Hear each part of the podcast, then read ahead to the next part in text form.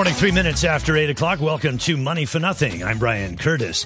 Well, just a slew of top stories for you this morning. Bank of China plans to raise 100 billion renminbi or 16 billion US dollars in selling preferred stock. The PBOC tells the big banks in China to make it easier and faster for people to get mortgages. Macau looks set to tighten up on easy cash from shops.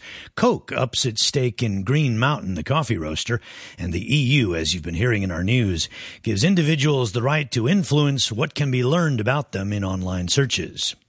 I think it's great. I, I, actually think this is this is a good idea, and I, I wish the legislation went even further. Actually, well, that's Jason Moon, a self-styled ethical hacker, on the EU decision. Uh, more coming on that in just a moment, and a little taste of what's to come in markets. 2014 at the end of 2014, right? Slow and steady. We have earnings improving. The Fed's accommodative. Um, I think equities will be okay. Yeah, that's Adam Parker at Morgan Stanley, the Steve, uh, the chief U.S. strategist. Uh, he has a call out, a target for 2014 for the S&P 500 by the end of 2014. So we're at 1897 now after touching 1900 overnight for the first time. Our base case is 6% uh, operating earnings growth. We have a couple percent buyback, so 8% total earnings growth. I think as long as you have that, a dream things are improving, and the Fed's still accommodative, I don't think you want to get too negative on equities. Okay. So he's not too negative, and he'll tell you why a little bit later in the program, why he doesn't think a major correction or any kind of crash uh, could be coming. Let's uh, get a quick check now on how the markets are moving in Asia. The Nikkei's down 27 points. That's about two tenths of 1% in early trading at 14,397. The ASX 200 in Australia, six points higher, and in Seoul, the Kospi's up nine points. The dollar yen is trading at 102.22, so that's not much change there for the dollar yen. The euro's at 1.370 US dollars, and uh, the pound is trading at 13 Hong Kong dollars and four cents. Oh, by the way, in our featured segments this morning, we'll be looking at the renminbi and its direction in the face of U.S. pressure. Francis Jung of Credit Agricole CIB will be along for that. Stuart Aldcroft of Citi Investor Services will join us for a look at markets. And Alex Frangos of the Wall Street Journal will be talking about uh, Alibaba's stealth move into the entertainment business. Well, we'll probably find lots more to chat with Alex about uh, in uh, regard to China. Well, the highest European court has given people the right to influence what can be learned about them through web searches.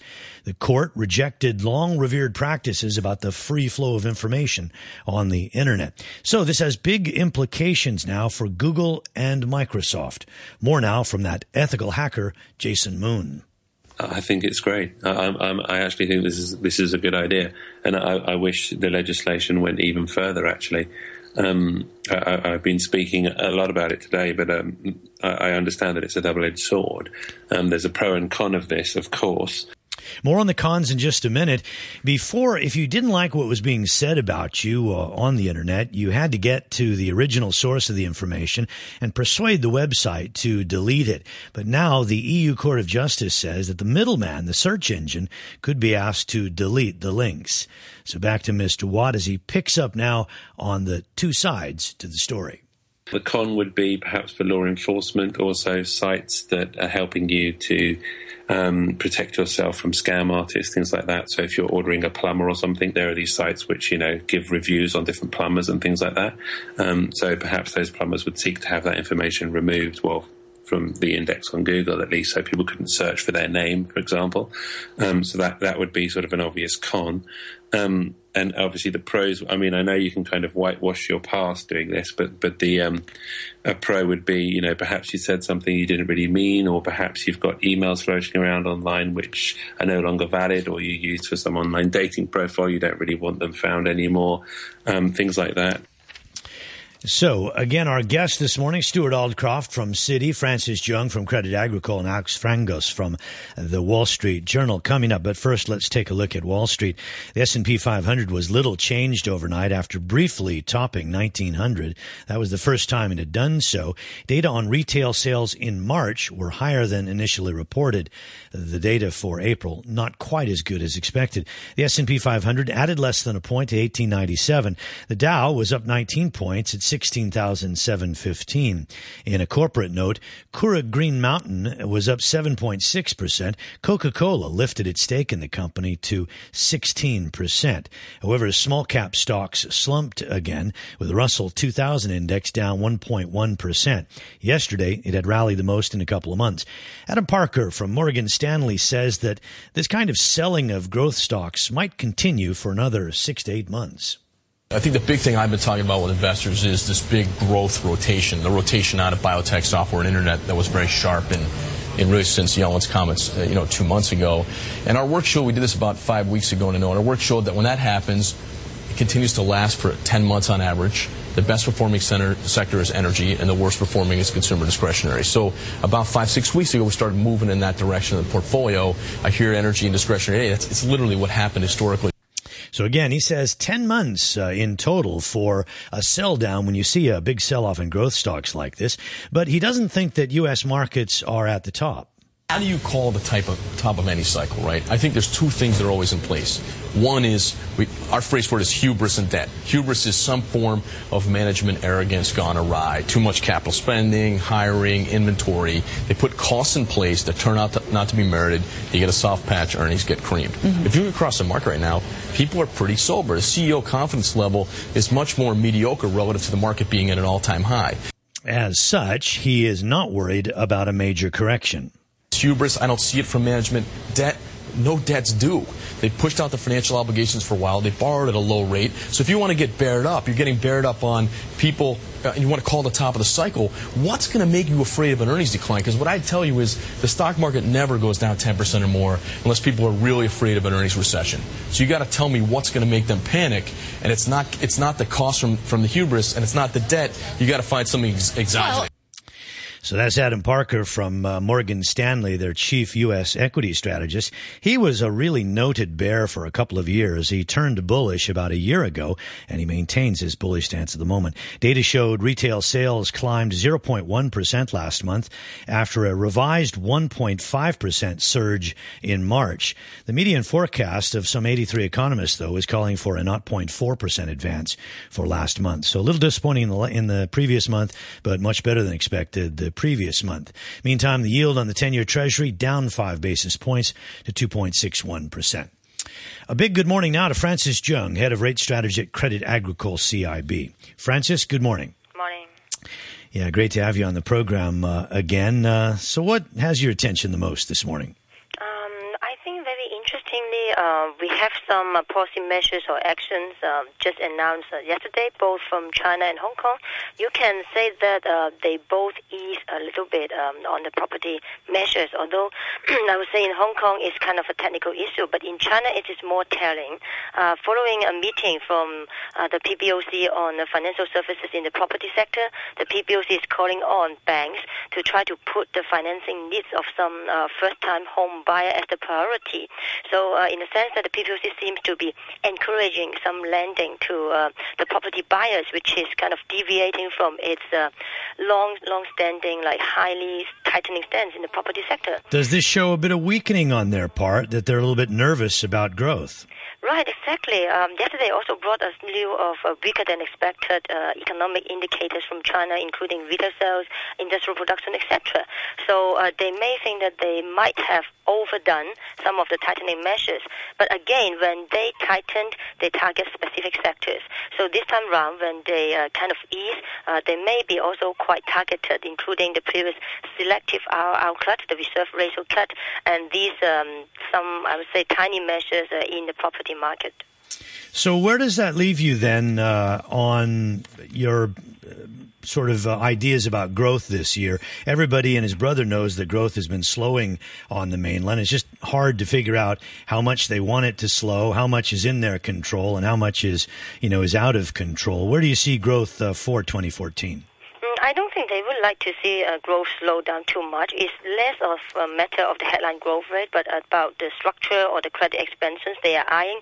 But uh, given that uh, it seems that they changed their stance slightly, uh, I think they would still like to maintain growth at 7% or above. And it's very easy uh, in China's case to push up growth if they are willing to, because there could be a lot of investments that can be done uh, in many backward cities in China. So uh, we are not too concerned about the growth level itself. One of the other interesting things happening overnight uh, or late last night, we learned that Bank of China is seeking um, as much as 100 billion yuan or 16 billion US uh, in selling preferred stock. We learned about this uh, a while back, um, but it hasn't happened much. Uh, uh, this is an interesting sign. Do you see this as um, anyway an important plank of reform, allowing companies to raise money by selling preferred stock? Right, exactly. It's not actually only about preferred stock. As a wider um, uh, development, uh, China is encouraging its uh, both corporates and FI to rely more on the capital markets, moving away from bank loans because there could be a lot of systemic risk uh, if you borrow too much from banks alone. And indeed, China in the region uh, is the most uh, relying on bank loans. So in terms of capital market, I think they're encouraging both fundraisings in the stock and in the bond market. So I headlined both of those stories this morning: uh, the the preferred stock sale by Bank of China, and also the one that you mentioned at the top there about the PBOC telling the big banks to make it easier and uh, more efficient for people to get mortgages. Um, one of the other things that I said we'd talk about was the renminbi, its direction, the fact that it has depreciated more than three percent, and there's pressure now from the United States uh, for it to go the other direction. Now, where do you see the renminbi moving over the next six months? Um, we still believe that the renminbi, after the recent weakness, could be um, resuming on a very gradual appreciation trend. Uh, we suspect that uh, the effectiveness of using FX to uh, try to support growth could uh, could be actually uh, quite low. Nevertheless, because of all these signs of weakness in the economy, of course, China may want to actually steer the renminbi to um, the high, I mean, dollar renminbi to a slightly higher level before the appreciation trend resumes why I think that it should still appreciate because China would still want to internationalize the renminbi. If you have a depreciating currency, uh, I think that would definitely affect the demand for renminbi products in the offshore market. You've always been pretty uh, confident about uh, the way these things are moving. Uh, never, never one to uh, preach, uh, uh, you know, a major dislocation coming in China. Do you still feel that way?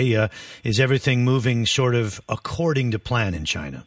Right, because gradualism is always the word uh, when you try to describe China. So that's why I think every, many things are under their control. Um, especially they have the renminbi fixing, they have uh, all these uh, guidance on the bank lending, etc. Uh, although, of course, there could be uh, something that can uh, happen surprisingly, but it's super difficult to predict. So if I cannot really predict that side, I would just allocate. Um, I would just focus on the core scenario. And you mentioned Hong Kong. We may see a slight relaxation in the uh, property curbs here. Uh, actually, the government ran into a little trouble with legislators yesterday. They didn't really like that much about what they heard, uh, but it does indicate uh, at least the intention by government to perhaps roll in some of these measures, um, with um, with the Fed indicating uh, that it kind of wants to stick to its taper plan through October. So sometime at the end of this year, we will see you know the bond buying uh, come to an end. Does that make you nervous at all about Hong Kong property? Um, I think definitely the interest rates is one factor, but bear in mind that um, the down payment that uh, many uh, home buyer pay were, were, paying was already quite uh, of a high proportion, and uh, the many many of the home buyers have bought actually properties at a very low price. So if you compare that to many developed markets, I think overall we are in a much better position. Oops, I've been a bad boy. I just noticed that it's uh, well after 8:15. I'm supposed to let you go by 8:15. So Francis, sayonara. That's Francis Jung, head of rate strategy at Credit Agricole CIB, a regular contributor to this program, and she needs to be out by 8:15, and I stole a couple of minutes.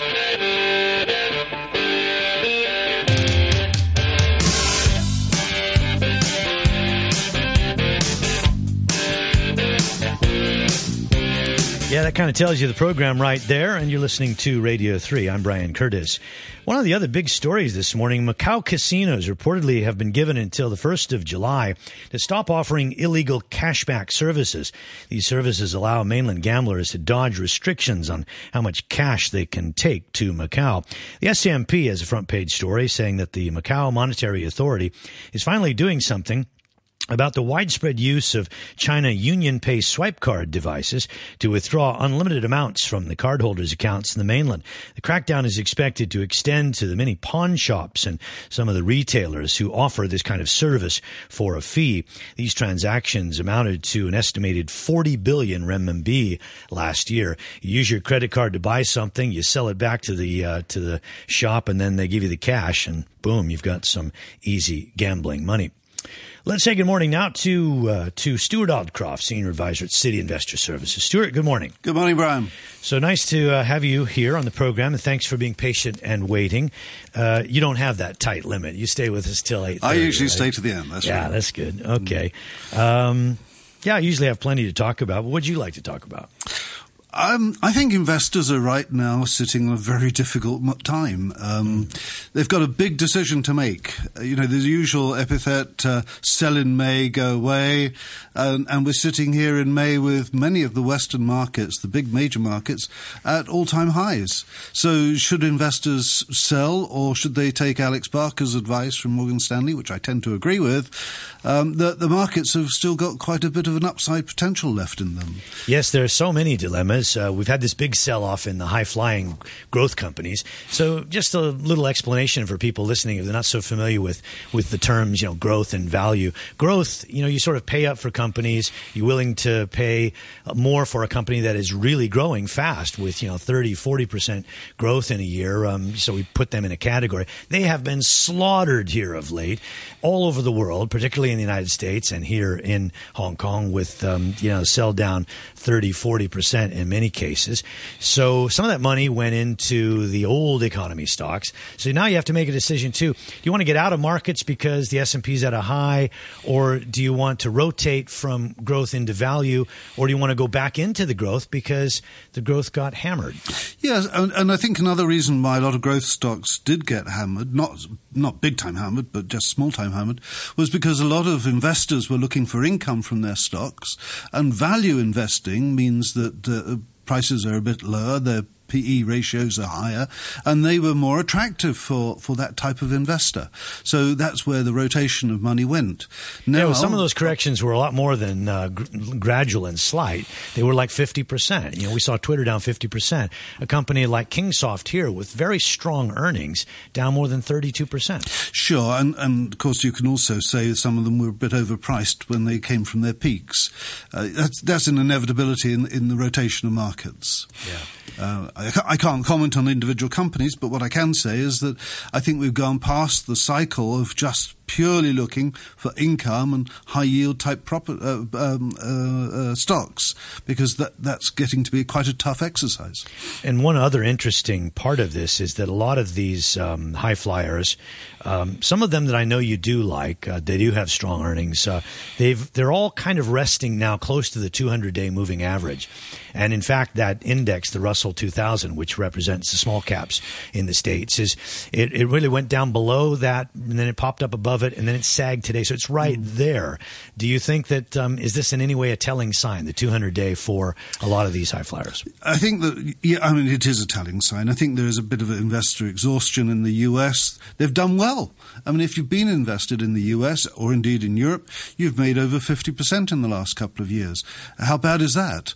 Is that, is that a time to start taking money? Well, yes, it's never any bad sign to take a profit. But where do you put your money? Because there isn't much choice out there with interest rates still at virtually zero on deposit, uh, fixed income looking pretty much um, dead in the water because the only way forward for interest rates is going to be up. So, you know, staying in equities is probably the right thing. And what about China equities? Uh, since they're down quite a lot, um, you know, Yeah, uh, the China market has been real frustration for everybody, professionals as well as amateur investors. Uh, when is it going to take off? How will it take off and what will it do? There's a lot of negative thought out there that growth rates are falling. Yes, they are. Um, and and uh, I was interested, your previous speaker suggesting that there's an element of manipulation able to be undertaken to keep the markets um, within uh, or keep growth uh, at around the 7% target level. I, think that's probably true, but I think growth at 7% is, is a standard figure that China is now currently going to aim at. If it if it misses on the downside by half of 1% or on the upside by half of 1%, it really doesn't matter. Hmm. Okay, let's switch back to the U.S. Look at earnings. Uh, about 76% of S&P 500 companies uh, that have released results have beaten uh, estimates on profit. Just 53% exceeded revenue projections. That's really not too far off the norm. It's a little higher for beating. However, some people have cited that the uh, that the um, uh, projections were lowered by analysts. Uh, do you feel comfortable with the earnings we've seen? Earnings uh, are improving, and I think that uh, there is still quite a lot of opportunity on the upside within the US. Uh, one of the other things that I quite like about the US market is that we're starting to see an increase in M&A activity as a lot of companies have got cash. They, they, they're looking to use the cash. So maybe what they're trying to do is to find others that they could be buying out there. And that will be another uh, prop to support the market as we go forward. Okay, stay with us uh, in the studio, Stuart, because I'd like to say good morning to Alex Frangos, Asia editor for Heard on the Street of the Wall Street Journal. Alex, good morning. Good morning. So Alibaba is coming up, and we haven't talked about it in about a week. It seems like a long time. a big, interesting topic. Uh, I'm interested uh, in in JD.com. That's uh, come up a couple of times on this program, and also I'm interested in in whether or not you're hearing that people are selling down some of their their tech holdings to make way for Alibaba. Well, I mean, it's definitely a possibility, and you have uh, you mentioned JD.com, which is uh, uh, you know basically the the big rival to Alibaba in the e-commerce space uh, in um, in the mainland, and has a very very different business model, and looks probably to do its IPO before Alibaba. Um, you know, it, it's uh, much more uh, controls its inventory and and uh, delivery system. Has uh, you know thousands of uh, delivery personnel, um, and uh, what you buy on its website, it's actually holding in its warehouses. Unlike Alibaba's websites, where it's kind of serving as a middleman, um, you could almost compare it. You know, say Alibaba is kind of like the um, eBay and and JD.com is more like the Amazon, and that Amazon controls you know all of its warehouses and distribution.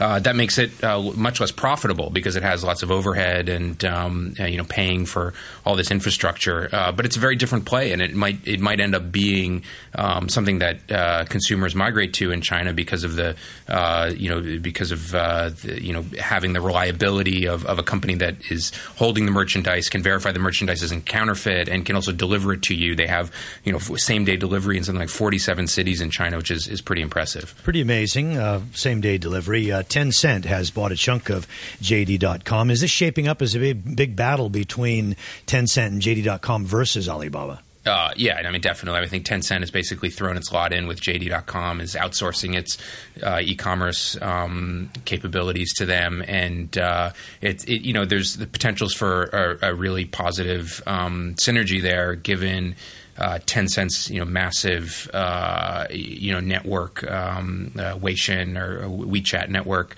um, of, of people, and they can kind of meld the JD.com customers in with their the WeChat um, community, um, and that that's very powerful. It gives them a, a, big edge on mobile, where Alibaba, you know, definitely has made progress, but needs to um, uh, you know needs to stay current. I mean, the, the thing we were talking before about these internet stocks uh, globally, you know, being so you know going so high and pulling back.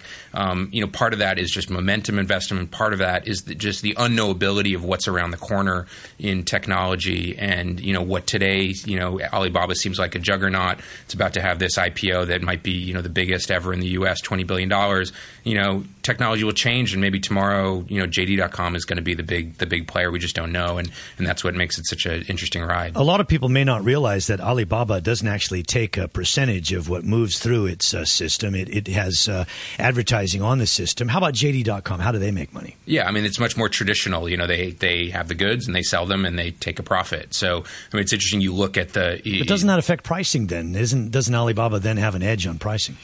Uh, not necessarily on the pricing of the good, um, it, because it depends on you know a whole bunch of factors. But in terms of profit margins, it has a huge impact. And so, in fact, JD.com is you know actually it, it, runs a loss, but has much much more revenue, books much much more revenue than Alibaba. Even though Alibaba makes way more money because Alibaba doesn't book the revenue that of the you know the value. So if someone buys a smartphone on Alibaba, one of Alibaba's websites, uh, Alibaba doesn't book the revenue. The revenue is booked by the seller who's you know using using Alibaba's website as its uh, marketplace. Okay. Whereas JD.com, it's actually you know booking that revenue. You've done some uh, investigation. It sounds like uh, you really like what you see at JD.com. What about Baidu? Because you know in the past these guys kind of stuck to their own areas. I mean, Tencent was mobile games and uh, and you know then got into messaging, and now it looks like it's really getting into e-commerce. Alibaba e-commerce, but now it's doing a lot of other things. How about Baidu? Uh, it um, traditionally was a search company. Is it um, making well, a foray into this area? Well, I think everyone's kind of making making a foray into everything, and what, what, we're starting to see is kind of a coalescing in the Chinese internet of these three big players: Alibaba, Baidu, and and Tencent, and they're all you know encroaching on each other's turf, and um, you know it's, it's, shaping up to kind of be a you know battle royale of, of who can be on top. It might can, just can, be. can might, they all be winners? Uh, it's possible, yeah. It's, um, big, you know, it's a very big market. It's a very big market, and it's also a protected market in that you know the Chinese internet is its own thing. They don't, you know, there's no Facebook, there's no Twitter, there's no Google to uh, horn in on these guys, and um, uh, it, you know, it might just work, uh, you know, sort of an uh, oligopoly system, you know, similar to the, the telecom space, uh, which which would be, you know, very different from the rest of the world, where you know a startup can appear like Facebook or or you know Twitter or um, you know Google and kind of turn things upside down, and um, uh, it, it's you know I think China's its own thing. Stuart, you remember the last time you were on, we talked a little bit about Amazon. Uh, Amazon got whacked. It had earnings out uh, it grew revenues 23%, but it also grew expenses 23%. One of the things that it spent a lot of money on was setting up these fulfillment centers, you know, warehouses, mm-hmm. whatever you want to call them, in China. Um, do you think that uh, Amazon provides some competition to Alibaba going forward? I can't believe that Amazon isn't looking at what what's going on in China and saying we want a share of that. Um, they've already got the name, they've got the, the, the setup, they've got the systems. They just need to be more with the infrastructure. But at, at, the same time, Alibaba uh, and JD and Baidu could also be looking at the rest of the world and saying, we'd like a bit of that too. So, um, but okay. what the, the, good thing is that all of them will be in competition with each other uh, and will grow the totality of the market. And that's what, what is the best news out uh, You guys are such good talkers. We could go on until 9 o'clock. We just uh, tell back chat, well, you only get a half hour today. But, but that's up to you, Brian. Yeah, I, I can't make that decision. I mean, I could make it because I am the boss, it. but I obviously won't make it. So thanks very much, guys, for joining us. Alex Frangos, Asia editor for Heard on the Street of the Wall Street Journal, and uh, looking uh, at uh, markets generally with Stuart Aldcroft, senior advisor at Citi Investor Services. So here's how the markets are trending now. The Nikkei's down. It's about a half a percent after some nice gains yesterday. Australia's down as well. Seoul slightly higher. We didn't mention oil. Oil's picked up $3 in the last week. Now 109.42 for a barrel of Brent crude. Gold, $1,295.20 an ounce. Thanks for listening. This is Money for Nothing.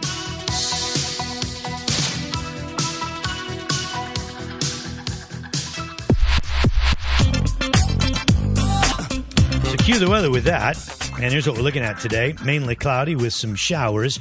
Some sunshine expected later in the day. So it could be nice in the afternoon. The maximum temperature about 30 degrees. 30 Celsius is 86 Fahrenheit. Outlook for the next couple of days. Showers expected. The weather to improve over the weekend.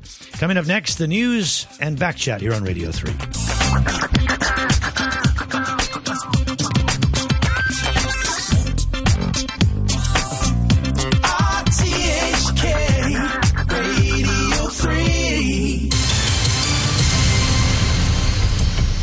The news with Samantha Butler.